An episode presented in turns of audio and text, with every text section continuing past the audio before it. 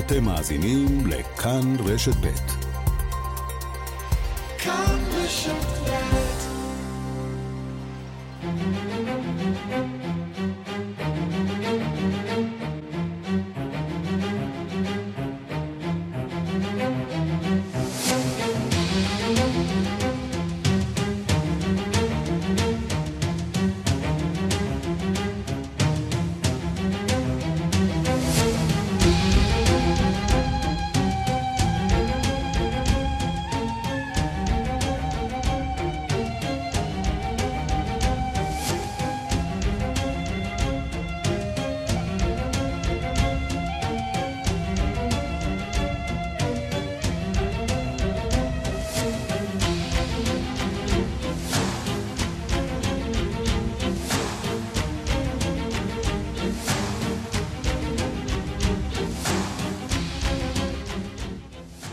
השעה הבינלאומית מהדורת יום ראשון. אני עמית ולדמן, בשעה הקרובה אני עם פיגוע בבירת טורקיה, באנקרה, ביקור נשיא אוקראינה זלנסקי באתר ההריגה בבאבי יאר, נחגוג יום הולדת 99 לג'ימי קרטר, וגם נרחיב על האיום שעשוי להכחיד את דגי הסלמון הטבעיים, אחד היצורים המרתקים בעולם. השעה הבינלאומית בצוות העורך עמית שניידר, הטכנאים משה ליכטנשטיין ושמעון דוקרקר.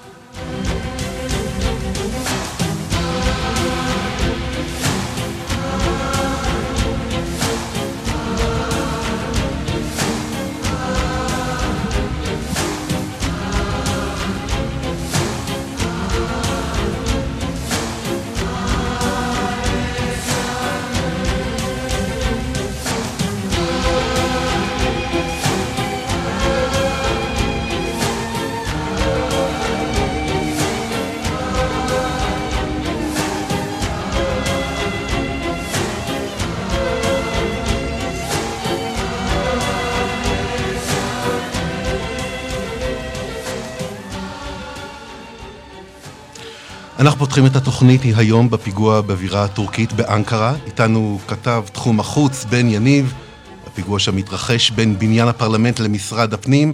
אין קורבנות בנפש מהפיצוצים האלה, מלבד הטרוריסט עצמו. בן, מה אנחנו יודעים על האירוע הזה? כן, שלום עמית, אה, מועדים לשמחה. אז אה, מושג שמאוד שמחנו אה, לשכוח ממנו כאן בארץ וגם בעולם. פיגוע התאבדות למעשה של אה, שני מחבלים, מחבל אחד שמפוצץ את עצמו בכניסה למשרד הפנים בבירה אנקרה, ומחבל נוסף שעדיין לא ברור מה הוא תכנן אה, לעשות, אבל הוא מנוטרל, כך על פי הרשויות אה, בטורקיה היום, זה קורה באזור השעה תשע וחצי שעון מקומי, כששני המחבלים הללו מגיעים אל כניסת משרד הפרלמנט ביום שבו יכונס הפרלמנט הטורקי ויתחיל למעשה את כנס החורף שלו. בואו נשמע את הרגעים בהם השוטרים השוטרים הטורקים מחסלים את המחבל השני.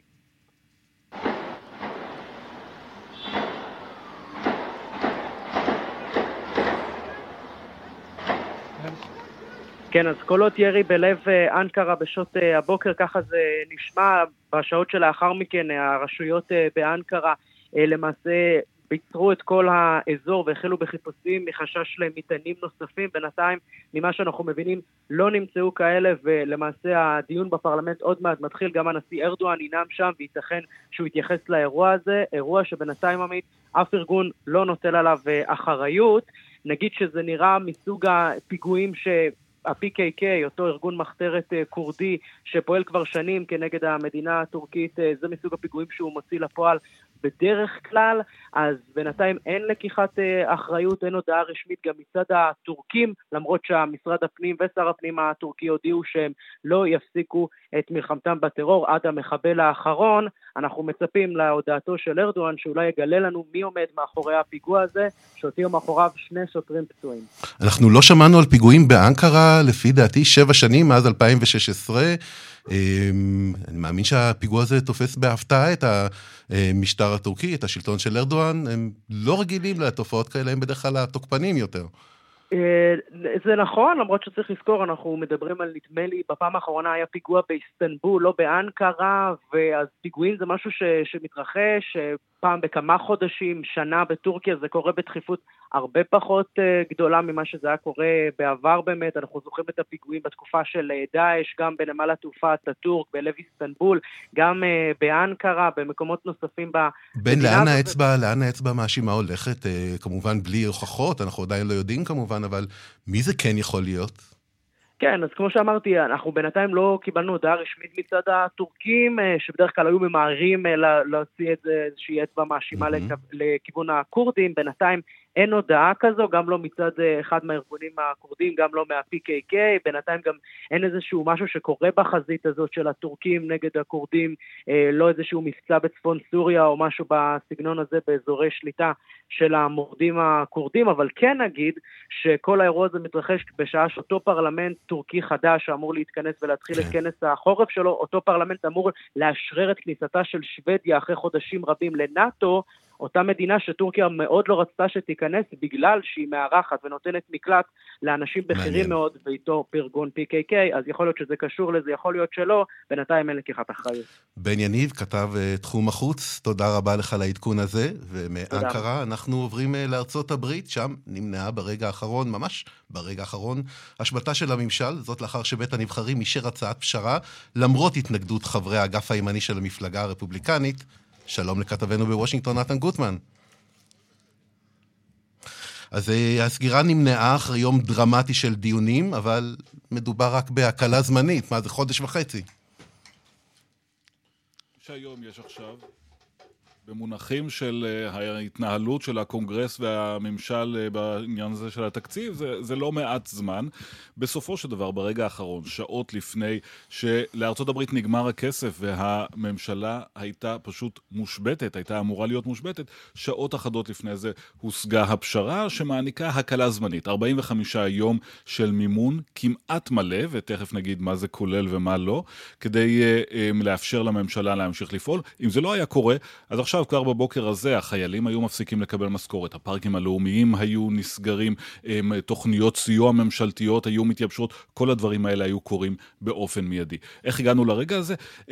בגלל שבבית הנבחרים, בעיקר בבית הנבחרים, בסנאט המצב יותר טוב, בבית הנבחרים שנשלט על ידי הרפובליקנים, ניסו לכפות או למנוע אישור של התקציב, כאשר יש בעצם שני אגפים בתוך הסיעה הרפובליקנית בבית הנבחרים, יש את הקבוצה המרכזית שמונהגת על ידי היושב ראש, קווין מקארתי, שניסו למצוא כל הזמן איזושהי תוכנית שאפשר לעבוד איתה, וברור שדמוקרטים ורפובליקנים לא אמורים להסכים על הכל, אבל הם ניסו למצוא תוכנית מעשית.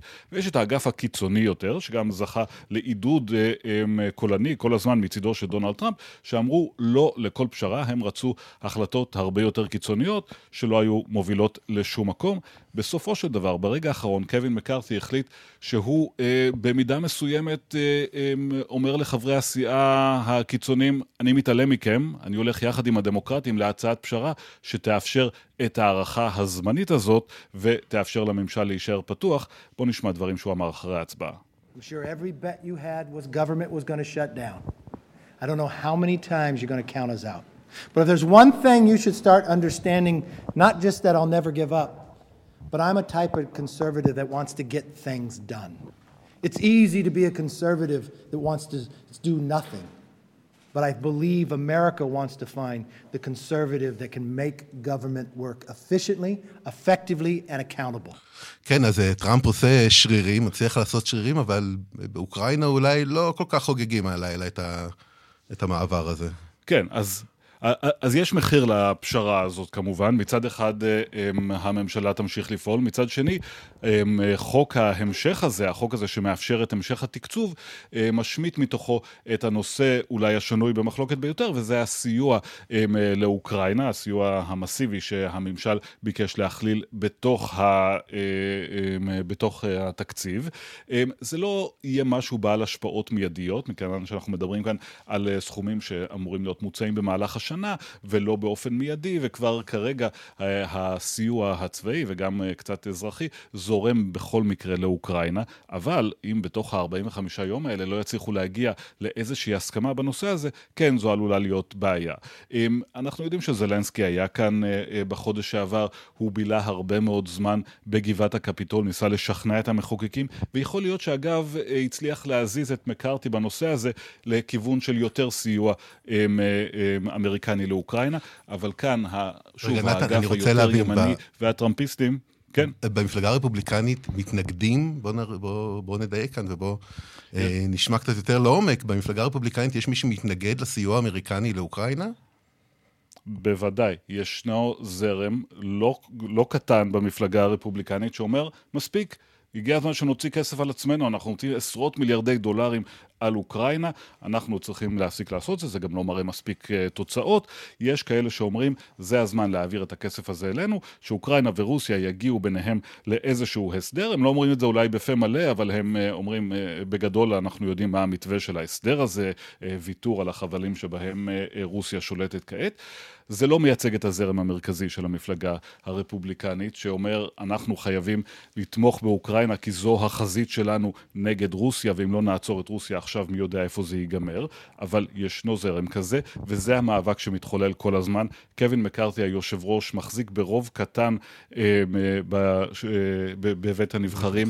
כן. יש לאגף הימני שלו ויש לטראמפיסטים כוח במפלגה, והם מושכים לכיוון אחר. כן, אה, רעשים מדאיגים אה, מוושינגטון, בטח סימן לבאות, למאבקים שעוד צפויים לנו בשנה הקריטית הזאת. אנחנו אומרים לך תודה, נתן גוטמן מוושינגטון. תודה ויום טוב. אנחנו ממשיכים אה, לאוקראינה, שם ציינו בסוף השבוע 82 שנים לטבח בבאבי יאר. נשיא אוקראינה זלנסקי אמר בטקס הרשמי, חשוב לזכור את ההיסטוריה, לעולם לא עוד. ברוסיה לא ממש התרשמו. נמצא איתנו אה, פרופסור אה, אלכס נירנבורג. מכאן חדשות בדיגיטל. דוקטור, דוקטור, סליחה. אה, שלום עמית. שלום אלכס. ובכן, אה, בבאבי יאר נערך אה, בסוף השבוע הטקס הרשמי לזכר קורבנות הטבח שערכו חיילי גרמניה הנאצית ועוזריהם האוקראינים ביהודים בשנת 1941. אז בתוך יומיים, בסוף ספטמבר, נרצחו על ידי הנאצים ועוזריהם 33,711 מיהודי קייב. בהמשך נוספו בבאבי יאר עוד עשרות אלפי קורבנות. יהודים, צוענים ומי שהוגדרו כלוקים בנפשם. הטקס בסוף השבוע נערך 82 שנה לאחר תחילת הטבח. לאירוע הגיעו נשיא אוקראינה ולדימיר זלנסקי, בכירי לשכתו ונציגי הקהילה היהודית. הנה דברים שאמר זלנסקי בטקס, בואו נשמע.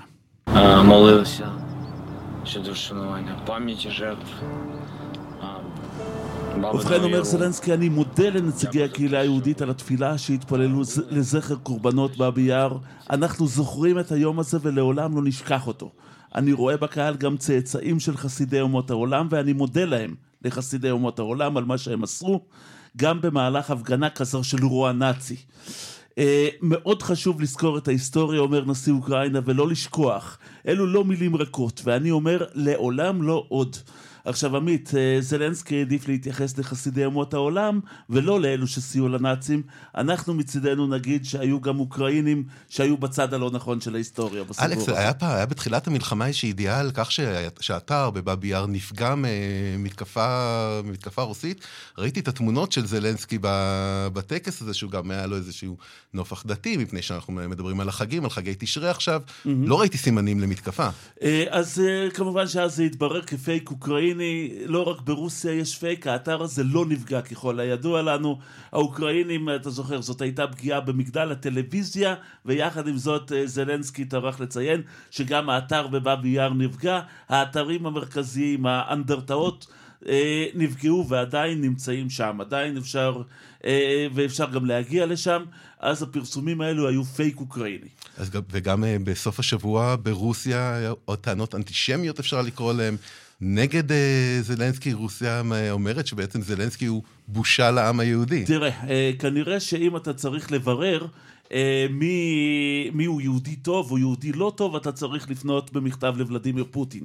כי החל אה, מסוף השבוע האחרון, ברשת NTV, הרשת הממלכתית הרוסית, בשליטה ממשלתית, כל פעם שמופיע הנשיא זלנסקי, אה, אתה יודע, הכיתוב שמופיע תחת תמונתו הוא טרוריסט ובושה לעם היהודי.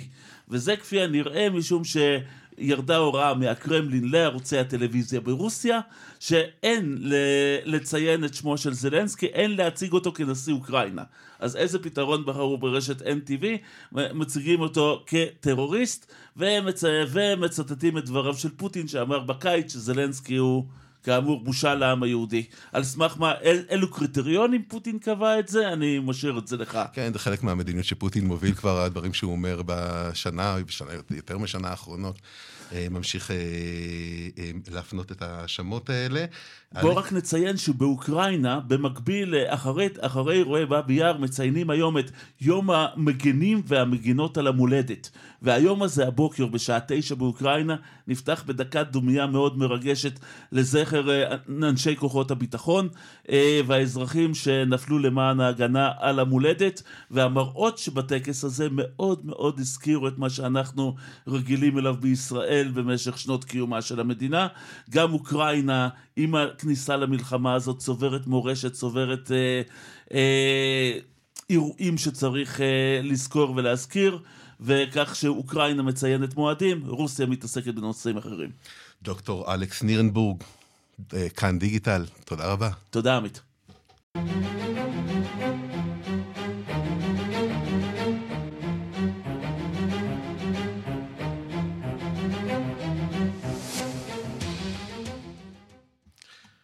וכעת לעוד מדינה מרכז אירופית שהתרחקה הלילה ממשפחה, מהמשפחה הדמוקרטית הליברלית, המועמד הפרו-רוסי הפופוליסט רוברט פיצ'ו, שכן בעבר בתפקיד ראש ממשלת סלובקיה, הוא המנצח בבחירות שנערכו אתמול במדינה, וישוב לכהן בתפקיד, גם בשנים, בתפקיד הרם, גם בשנים הבאות, אם יצליח לגבש קואליציה. אבל באירופה חוששים כי סלובקיה העתידית תהיה שונה מאוד מזו שהכרנו. שלום לשליחנו באירופה, דוב גילהר. שלום עמית, גם סלובקיה נוטשת את דרך הדמוקרטיות הליברליות ויש חשש שהיא בדרך להפוך למדינה אוטוקרטית סמכותנית בדומה לשכנותיה פולין מצפון והונגריה מדרום.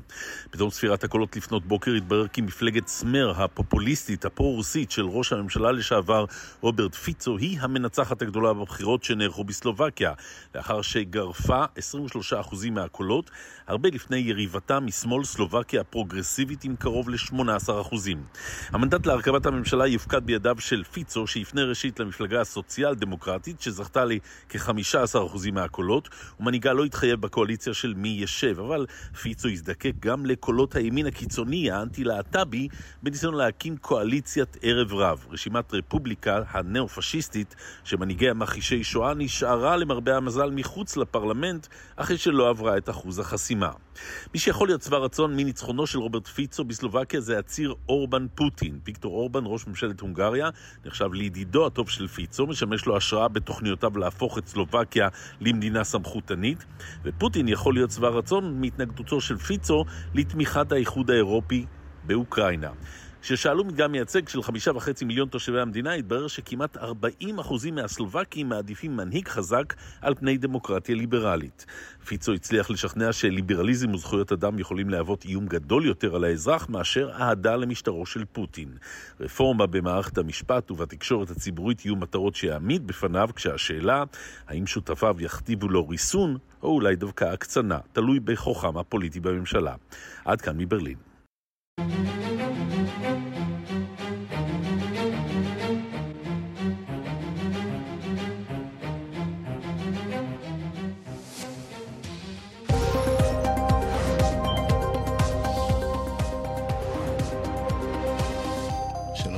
לאולפן נכנסה מיכל רשף, מגישת התוכנית העולם היום, שמתחילה בדקה לשלוש. מיכל, מה היום בתפריט? שלום, עמית. מכיר את התוכנית שלנו? מכיר אותה, עורך אותה פה ושם. פה ושם. Uh, תראה, אז ככה, אנחנו נהיה כמובן בכל הסיפורים שהעסיקו את העולם uh, בסוף השבוע, בין אם זה הפענוח של רצח uh, טופק שקור, uh, סיפור מאוד מאוד מעניין, נדבר גם על הרציחות אנחנו נהיה גם עליו פה. נכון. בוודאי, אנחנו אבל נדבר גם על הרציחות שעדיין לא פוענחו, שעכשיו פתאום עולות לכותרות. אנחנו נהיה עם אה, דיווח מיוחד של יואב זהבי, שחזר עכשיו מהגבול בארמניה, ויספר לנו ככה על המצב של הפליטים שם. אנחנו מדברים כבר על יותר מ-100 אלף פליטים, זה בעצם כמעט כל האוכלוסייה הארמנית שנמלטה. כן, לא נשארו ארמנים בנגורנו קרבאח. לא נשארו. האם, האם הוכרע סכסוך בין אלפיים שנה? בסופו של דבר. לא חשבנו שנראה דבר כזה בעידן המודרני, אבל מסתבר שזה קורה. אה, נדבר גם על ההופעה הראשונה של יוטיוב בלאס וגאס, אה, ספירה קוראים לזה. אה, הם עשו שם הופעה באולם באמת מאוד מאוד מיוחד, עם כל מיני פירוטכניקה מאוד מאוד מעניינת. ראיתי את התמונות, שווה לראות. כן, כן, שווה לראות. זה, זה, זה יותר לטלוויזיה. אין מה לעשות. אנחנו מחכים, חיכינו לכם. חלילה לא לזלזל ברדיו, אבל זה, זה תצטרכו לראות בשלוש. אה, וגם נהיה בשיחה מיוחדת אה, מרומא בעקבות ההכתרה של הקרדינל אה, פיצבל. פיצה בלה. פיצה בלה. פיצה בלה. שהגיע מירושלים לוותיקן כדי לקבל את התואר, ואולי יום אחד אפיפיור. בדיוק. ולמה, ואנחנו גם נסביר למה זה אולי איזשהו סימן אזהרה לירושלים דווקא. בעקבות אירועי האלימות האחרונים פה נגד נוצרים, שאגב, יש לנו גם אחד כזה מתועד מהיום. אה, אז אנחנו ננסה להבין מה הוותיקן בעצם אה, מנסה להגיד לנו בעניין הזה. כל זה, דקה לשלוש, ממש אוטוטו, בכאן 11. תודה רבה, מיכל רשף, תודה. מגישת העולם היום.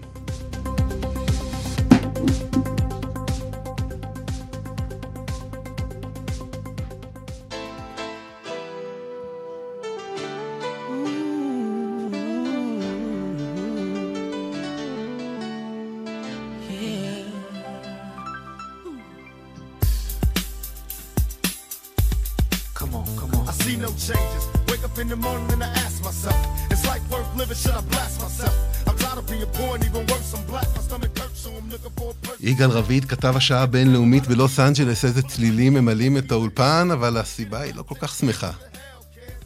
אה, אבל איזה אומן גדול, עמית, איזה אומן גדול היה טופק שקור, אחד הלהיטים הגדולים שלו. אה, הוא באמת האומן אולי הכי מצליח בז'אנר הזה של ההיפ-הופ והראפ, לכן הרצח שלו ב-1996. זהו, רגע, נעשה סדר לטובת מי שלא היה מחובר ביממה האחרונה. אנחנו חוזרים לארצות הברית, שם שוררת כבר יומיים תחושת הפתעה מוחלטת ממעצרו בלאס וגאס של דואן דייוויס והעמדתו לדין באשמת רצח, או תכנון והשתתפות ברצח, הראפר טופק שקור. בינתיים גם דולפים פרטים ועולות עוד ועוד שאלות, האם אכן בידי המשטרה החשוד והתיק הזה סגור, ואם כן, למה זה לקח 27 שנים? יגאל רביד, כתב השעה הבינלאומית, כן. ספר לנו, דבר לנו, דבר איתנו. כן, עמית, הסיפור הוא מאוד מאוד, קודם כל צריך להגיד משהו על uh, טופק. טופק uh, היה באמת אומן גדול, חשוב, מוערך, כמובן שכל הערכה אליו, אליו גדלה לאחר מותו, כמו שקורה בדרך כלל, יש גלוריפיקציה, אבל צריך להגיד את האמת, עמית, זהו תחום מאוד מאוד בעייתי. אה, הרבה גורמי פשע, אנשים שכוונותיהם אינם בהכרח טובות, מעורבים בתחום הזה של מוזיקת ההיפ-הופ והראפ. גם טופק בעצמו היה רחוק מלהיות צדיק, הוא היה מעורב באין ספור אה, בעיות, הוא ישב בכלא, הוא הואשם בתקיפה, בניסיונות רצח, הוא נפצע כבר שנה לפני זה בניסיון התנקשות אחר, הוא היה מעורב באין ספור תיקים פליליים, כולל אגב, 20 דקות לפני שהוא נורה, בלאס וגאס, בסטריפ, עצרו אותו כי הם נהגו בשכרות ולא היו להם לוחיות רישוי. בקיצור, היה מורכב מאוד הסיפור הזה. עכשיו, אותו דואן דייוויס, קיפי די, זה הכינוי שלו, שהוא אדם שגם מעורב באותן כנופיות, ויש כנופיות מהחוף המערבי, ויש כנופיות מהחוף המזרחי, וצריך להבין, העולם הזה של התרבות של השחורים באינר סיטי, ודווקא רואים את זה בסרט אה, שמונה מייל של אמינם, mm-hmm. זו התרבות מאוד מאוד מורכבת שאנחנו לא מצליחים להבין אותה. ולכן גם, גם, לא רק בגלל שאנחנו ישראלים, גם מי שגדל כאן בארצות הברית לא תמיד מבין את השפה הזאת של הראפ. הם מדברים בקודים של רחוב, כמו אבל שאותו... אבל זה חודר, אה, זה חודר למוזיקה אומר. ונותן, זה חודר, זה חודר למוזיקה וגם נותן לה חלק מהאופי שלה. כלומר, זה לא נעים להגיד, אבל החספוס הזה זה חלק מהעניין. עכשיו, אבל צריך, ופה, אני זכרתי שהאנשים האלו מאוד מעורבים באלימות כל השנים, ובפשע, ובכנופיות, ובכל צורות פשע אפשריות, ומסתבר שלא פחות מ-60 אומני ראפ נרצחו במשך השנים, וואו. עמית, הוא רק אחד מהם, וואו. 60 אומני ראפ, אתה יכול לראות את זה, פשוט תעשה גוגל, זה דברים שאפשר לראות. הדבר הזה מדהים, יש, אתן לך כמה שמות, אני לא יודע אם אנחנו, כמה מכירים אותם בארץ, היה אחד בשם יאקי קדאפי, שהוא איכשהו קרוב רחוק של שליט לוב ההוא. היה ביג נוטוריוס, נוטוריוס ביג, שהיה אויב מושבע של טופק, ויש גם תומכים, ויש גם מעגלים שלמים, ויש פמליות שלמות, ואלה שתומכים באלה, ואלה ששונאים את אלה, ואחד בשם סבוטאז', ואחד בשם קמופלאז', ואחד בשם אה, ביג אל. עכשיו, תראה, האנשים הללו, עוד פעם, זו תרבות שוליים שהיא גם לא כל כך שוליים כבר, אבל בארץ אנחנו לא כל כך מכירים את הדברים הללו. ואז מה שקורה, באותו לילה מר ונמהר בלאס וגאס, אורלנדו אנדרסון, האחיין של אותו עסקן, מפיק, איך שתקרא לזה, mm-hmm. בקיצור, אותו עבריין, דואן דייוויס, מסתבך עם טופק, זה זרק מילה, ההוא אמר מילה, התחילה קטטה שמה בלובי של המלון, ראינו את זה גם בדיווחים של המשטרה. מאוחר יותר הייתה נקמה באמצעות אותה מכונית קדילק. עכשיו, מה קרה? אותו דייוויס הוא מקץ שנתיים היחיד שנותר בחיים. אמרנו, כמה אלימה החברה הזאת, עמית? הוא היחיד שנותר בחיים. ואז עולה לו לראש כל הסיפור הזה. במשך השנים הוא מתחיל לספר ולשחרר כל מיני פרטים. כן הייתי במכונית, אבל לא השתתפתי. כן הייתי במכונית, אבל נתתי את הנשק. כן, דווח על זה שהוא השוויץ בעצם ש... בזה שהוא היה חלק מהאירוע, זה היה חלק מהעניין, חלק מה... האיש כן. פשוט, עמית, האיש פשוט קשקש את עצמו לדעת. עכשיו, המשטרה חשדה בו מהיום הראשון, הם גם אומרים את זה. אתה יכול לראות את העדכונים שלהם, את כל מסיבת העיתונאים, צפיתי בה, וכל העדכונים שבאו אחרי זה. ואז לא צריך אה, הודעות בכפייה, וגם לא צריך אה, מדובבים בתא הכלא. האיש פשוט כתב ספר, ולא הפסיק לפטפט, ולספר לכל מקורביו ולכל מי שהוא מוכן לשמוע, על כמה הוא בעצמו היה מעורב ברצח, ואז כשנאספו ההקלטות, נאספו הראיות, אבל עכשיו באים עורכי, ואז הוא נעצר כמובן, mm-hmm. ועכשיו באים פרקליטים, עורכי דין פליליים, ואומרים, רגע, כל מה שיש לנו כאן אלו ראיות נסיבתיות, circumstantial כן. evidence, ועם ראיה נסיבתית אתה לא יכול להאשים בן אדם ברצח. יבוא אותו אה, דייוויס ויאמר עכשיו בבית משפט, רגע, נכון, התרברבתי. אנחנו מכירים את זה גם בתרבות הישראלית ובמקומות mm-hmm, אחרים. זה לא אומר שביצעתי את זה. זה שאני מתפאר, בהש... זה אולי לא יפה לעשות את זה, אבל זה עדיין לא אומר ש... הסיפור הזה הוא רחוק מלהסתיים. כן, בשבילנו. למשטרת לאס וגאס אין תיק סגור, בוא נגיד את זה ישר. כן. הסיפור מורכב, ספק אם קוד הרחוב ירשה לאנשים שבאמת יודעים את האמת לדבר, עמית. אנחנו שומעים את הצילים מדי פעם של טופק, זה תירוץ מספיק טוב, לנו זה עושה בסדר.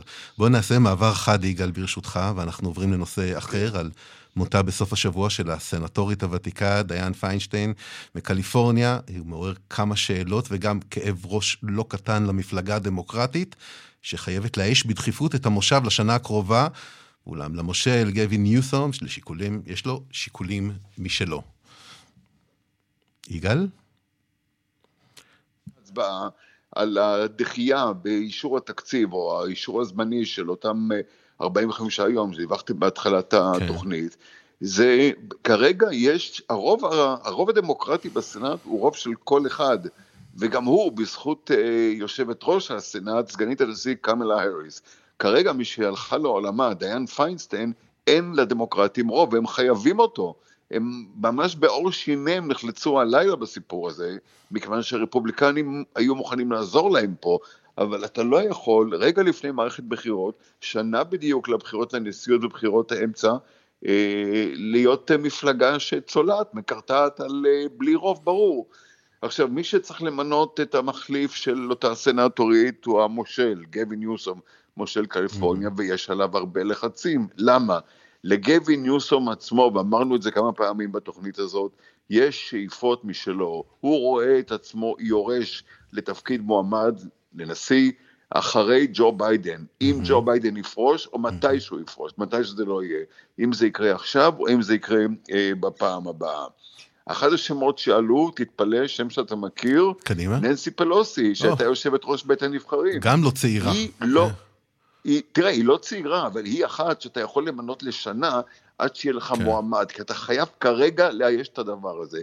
וכולם יודעים, היא מין סוג של שמעון פרס כזה, זה ברור שהיא תהיה זמנית, אבל אתה יודע, גם אנחנו ראינו שזמני יכול להיות קבוע, אבל היא שואפת לחזור עדיין שוב לתפקיד יושבת ראש אה, כן. בית הנבחרים.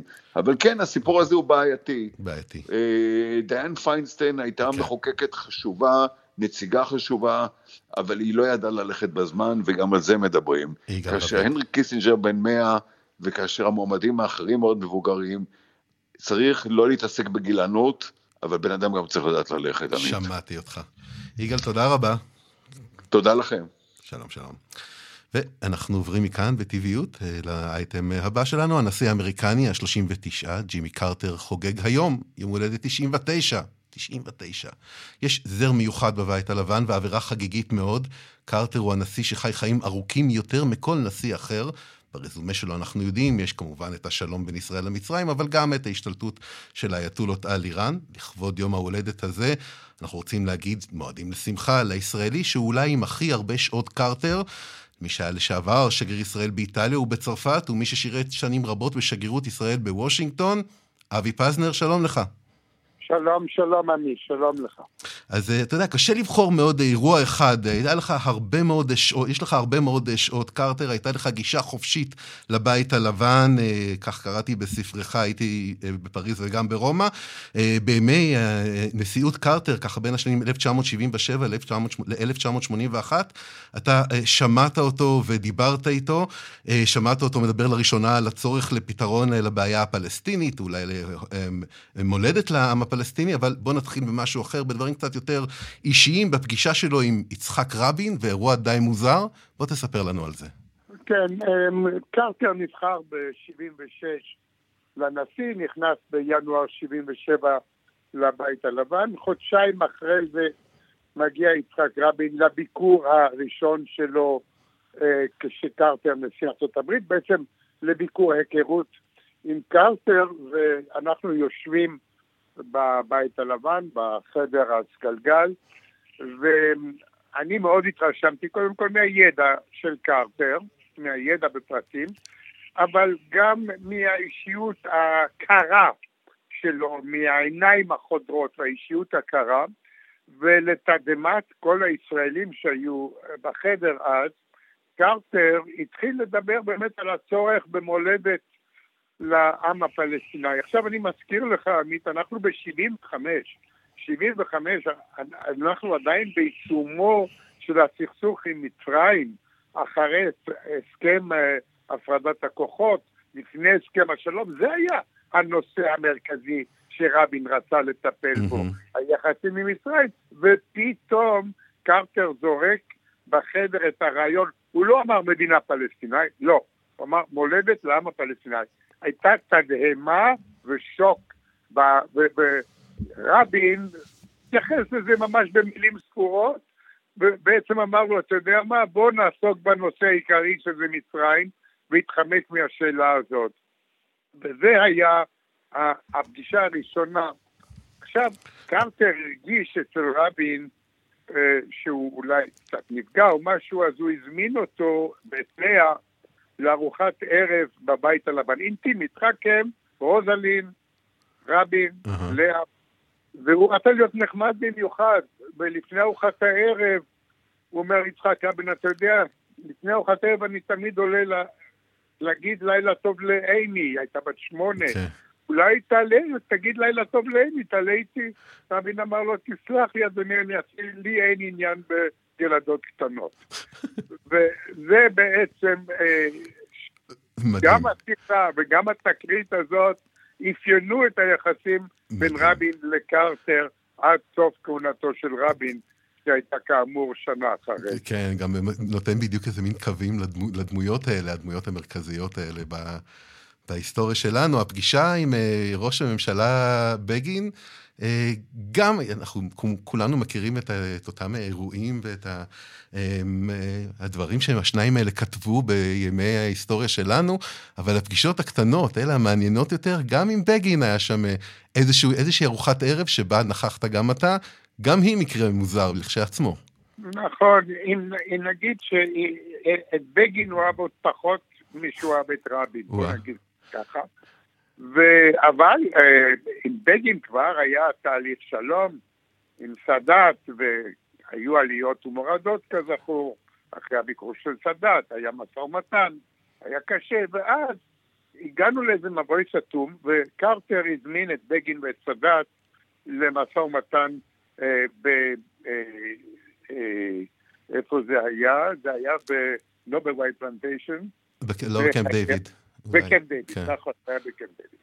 ובקמפ דיוויד אה, הוא ניסה ליצור אווירה גם כן אה, בלתי פורמלית, ובגין החליט שגם הוא יעשה איזשהו מאמץ ליצור אווירה בלתי פורמלית, והוא הזמין את קרטר ואת רוזלין קרטר לארוחת ערב של שבת, לארוחת ערב שישי של, של שבת. אה, ויצמן ודיין, שגם הם היו שם, לא הוזמנו, זה היה גם כן צריך להיות אינטימי, היה שם קדישאי, פרויקט פורן שהיה המזכיר הצבאי, דן פתיר שהיה הדובר שלו, ו... אבל זו הייתה ארוחה מאוד מיוחדת, מכיוון שזה התחיל בקידוש. בואו נגיד שלקידוש, קרטר ידע שיהיה קידוש, אמרו לו שיהיה קידוש. אבל לקראת סוף הארוחה, בגין וקדישאי התחילו לזמר זמירות שישי, זמירות שבת.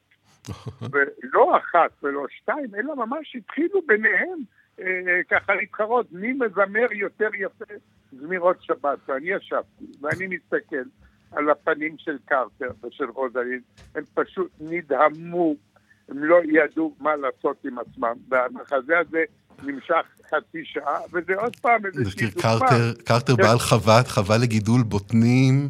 אה, לא הכיר הרבה פעמים, לא שמע לי בטח לפני כן, לפני כן אה, זמירות אה, יהודיות. איך הוא מגיב?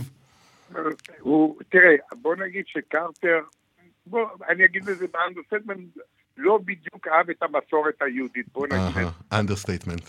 אנדרסטייטמנט. אמרת. understatement דיפלומטי. כן. הוא הגיב, הוא היה, הוא נדהם. הוא מסתכל על רוזלין, מסתכל על רוזלין, היא מסתכלת עליו. היו, היה שם עוד מישהו, היה גם בז'ז'ינסקי, שהוא היה יועץ לביטחון לאומי, אה, שהוא בכלל, אה, בוא נגיד, את ישראל הוא אהב מאוד מרחוק, נגיד ככה.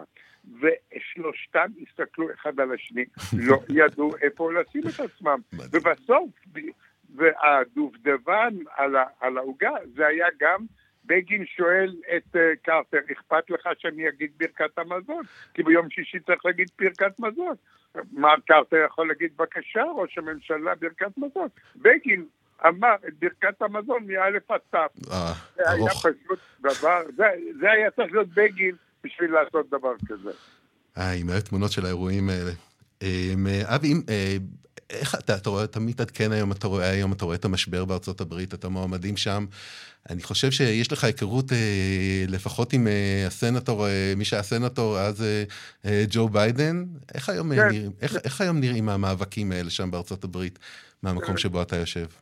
כן, תראה, זה באמת מצחיק להגיד. כשאני הייתי בארצות הברית לפני 50 שנה, זה כבר 50 שנה, ג'ו ביידן כבר היה סנטור צעיר, ואני זוכר אותו היטב, הוא אחד הידידים הגדולים של ישראל בסנאט, סנטור, אני חושב שהיה בן 37, משהו כזה, מאוד נמרץ, וכשאתה רואה את ג'ו ביידן היום בגיל 80, כמובן אתה רואה את ההבדל, וזה אחת הבעיות היום של ג'ו ביידן, התדמית הזאת שיש לו, של אדם קצת מבוגר, קצת אה, עייף, אה, פה ושם נופל, פה ושם מתבלבל, פה ושם לא עונה לשאלה הנכונה, וזאת היום בעיה, והבעיה היותר קשה מבחינתו של ביידן, שמולו עומד טראמפ, אה, שכרגע יש לו יתרון בסקרים, בואו נגיד שאם היום היו מתנהלות הבחירות בארצות הברית, אה, טראמפ היה זוכה בבחירות האלה, mm-hmm. יש לו יתרון על ביידן, ויש לחץ כבד במפלגה הדמוקרטית על ביידן שלא ירוץ עוד פעם. אני לא יודע אם יצא מזה משהו, כי הרי צריך כבר התחיל תהליך הפריימריז וצריך פריימריז, אבל בכל אופן המצב שם מאוד מסובך, נכון. כאשר אה, הדמוקרטים מסתכלים באמת בחרדה רבה לקראת הבחירות שיתקיימו בעוד שנה בנובמבר הבא. אבי פזנר, לשעבר שגריר ישראל באיטליה ובצרפת, מי ששירת שנים רבות בשגרירות ישראל בוושינגטון, אחד הדיפלומטים הבכירים שהיו לנו כאן בישראל. תודה רבה על השיחה הזאת, הייתי יכול להמשיך עוד שעות. תודה, שמחתי לדבר איתך. שלום, שלום. שלום.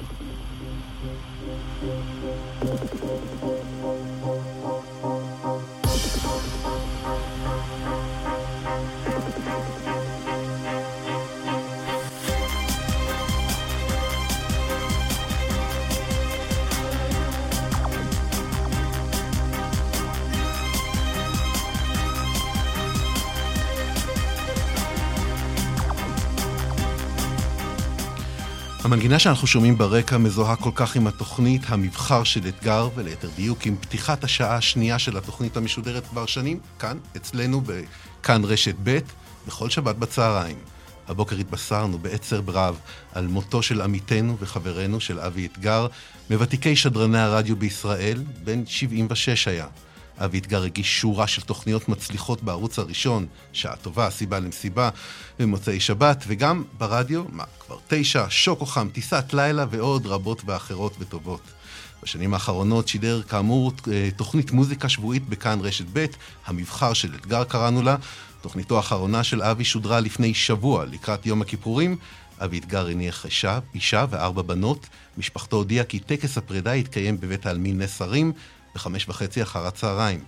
איתנו באולפן נמצא מנחם גרנית, משדר בכאן 88 ובוגר רשות השידור. נכון, נכון. שלום מנחם. שלום, תראה, זה באמת יום עצוב. זאת אומרת, תראה, אני זוכר את אבי אתגר, אני הגעתי לרדיו ב-72.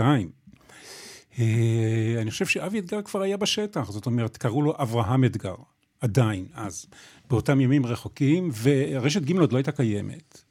והיה רשת ב' שקראו לו אז הגל הקל של כל ישראל. ובגל הקל אבי אתגר התחיל לשדר אה, כל מיני תוכניות, במיוחד...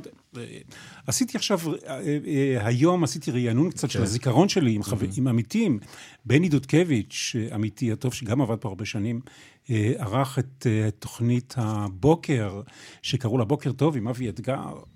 והוא הגיש את המצעד, המצעד הפזמונים הלועזיים, ואחר כך, כשרשת ג' נפתחה ב-76, אז הוא היה מאוד דומיננטי שם. עכשיו, צריך לזכור, רוב המאזינים שלנו, אני מניח, זוכרים את אבי אתגר של רשת ב', שהיה מינורי ונעים וזה, אבל אבי אתגר בשנות ה-70 וה-80 היה מאוד סוער כן. מבחינת צורת ההגשה שלו. אבי, אבי, אבי, היו לו כל מיני אותות וג'ינגלים, והוא היה, אה, הוא היה חיית רדיו, כן. על כל המשתמע. אני דיברתי לקראת השיחה שלנו היום, שאלתי את העורכת עידית בן יאיר, כי שתיתן לי כן. קצת רשמים על, ה, על האיש שאני אישית לא יצא לי ל, לעבוד איתו, והיא בדיוק, היא אמרה, אם האיש החליט שמשהו יהיה להיט, אם איש החליט להרים נכון. משהו, הוא הפך אותו ללהיט. נכון. כל שיר שהוא נכון, בחר, אם הצלחת נכון. אצל, אצל אתגר, הצלחת, נכון. ככה זה היה. תראה, אנחנו מדברים על הימים שלפני פלייליסטים, כן? Mm-hmm. זה באמת ימים רחוקים. אבי אתגר היה יודע לעשות להיטים, הוא היה מייצר להיטים, כשמשהו היה מוצא חן בעיניו, וזה לא משנה אם זה היה להיט באנגליה ואמריקה או לא. זאת אומרת, הוא היה אה, עולה על איזשהו שיר והופך את זה ללהיט גדול בכל הארץ. וכולנו מיד, זאת אומרת, רפי אתגר לקח את זה, אנחנו המשכנו את זה משם. כן, בהחלט. תראה, הוא עשה, אבל חשוב מאוד לציין, אם כבר מדברים עליו, כן. אה, הרבה מאוד מבצעי שידור מדהימים. אתה הזכרת את שוקו חם, ים ים ים וכל הדברים האלה. הוא נסע, תראה, יש גם שני אנשים משמעותיים שגילו אותו ונתנו לו את הדחיפה הנכונה. אחד זה גלעד בן שח, שהיה המנהל הראשון של רשת ג', והשני היה אמנון שילוני, שהיה המפיק הראשי של התחנה, ולימים גם המנהל. והם רצו איתו עד, הם הגיעו עד לבנון. אה, היו שידורים מלבנון. עם המייג'ור חדד, היו הרבה מאוד דברים מאוד משמעותיים שאבי אתגר עשה, למרות, אה, אולי בגלל המגבלה שלו הפיזית. Mm-hmm. הוא היה הולך לכל מקום. אני זוכר למשל, משהו שלא קשור ישירות לשידור, נסענו לאיזה קדם הפקה בתל אביב. תזכיר רק כשאתה מדבר על מגבלה פיזית. אה, כן. כן. אה, הוא מתנהל כיסא גלגלים, אני זוכר נכון. כן, הייתה לו תאונה כן. באמסטרדם, עד כמה שאני זוכר זה היה זמן קצר אחרי שהוא התחתן, כן. אה, רכבת... מש, אה, כן, הוא... כן. בוא, אבל זה לא, זה לא הזמן נכון, לדבר נכון. על זה. מנחם, כן, בוא, כן, בוא כן. תגיד לנו, אנחנו כמאזינים שנים ארוכות, רשת ג', רשת כן. ב', מה, מה בעצם אנחנו לוקחים איתנו, מה אנחנו יכולים לקחת איתנו, מה התרומה שלו לנו, המאזינים? הוא חידד את האוזן שלנו בנושאי מוזיקת עולם, יכול להיות שחלקנו לא היינו שומעים בכלל על דברים האלה בלעדיו. כן, תראה, אני, אני מסתכל על זה אחרת. תראה, הייתה תקופה שברדיו היו כוכבים. היום זה כבר, זה כבר לא המצב, יש אה, מיליון ואחד ערוצים, גם של רדיו, גם של טלוויזיה, גם של מדיות חברתיות. אז היה, היו שניים וחצי ערוצים, אתה יודע, היה גל הקהל וגלי צה"ל. ו- ופה ושם, והוא היה כוכב, היום אין את הכוכבים האלה, אני אומר את זה, לא, לא יודע אם בצער, כן, צריך להתקדם עם הזמן, ו- ולזרום ולשדר על פי רוח הדברים. אבל uh, זו הייתה גדולתו, הוא היה כוכב, כוכב רדיו, תרתי משמע. מנחם גרנית, משדר בכאן 88, בוגר רשות השידור. בהחלט. רוצים להגיד לך תודה על השיחה הזאת. תודה, תודה, בשורות טובות, שנשמע בשורות טובות. שנשמע. Now I've heard there was a secret chord that David played and it pleased the Lord. But you don't really care for music, do you? black.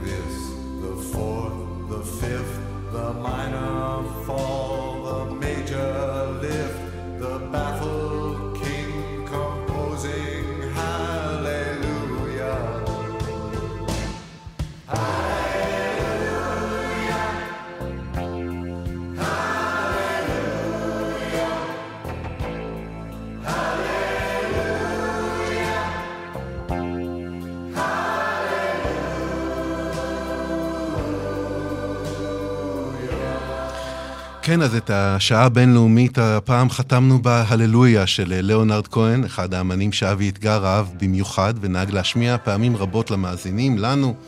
ועד כאן השעה הבינלאומית, שערך עבורנו עמית שניידר, בביצוע הטכני, לריסה בלטר כץ, משה ליכטנשטיין ושמעון דוקרקר.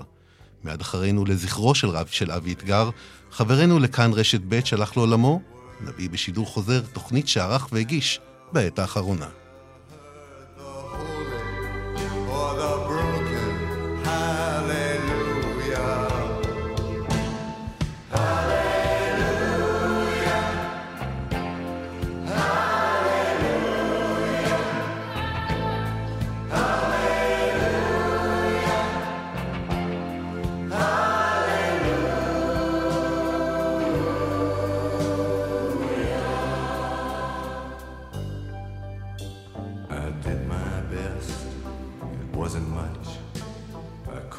you, so I tried to touch.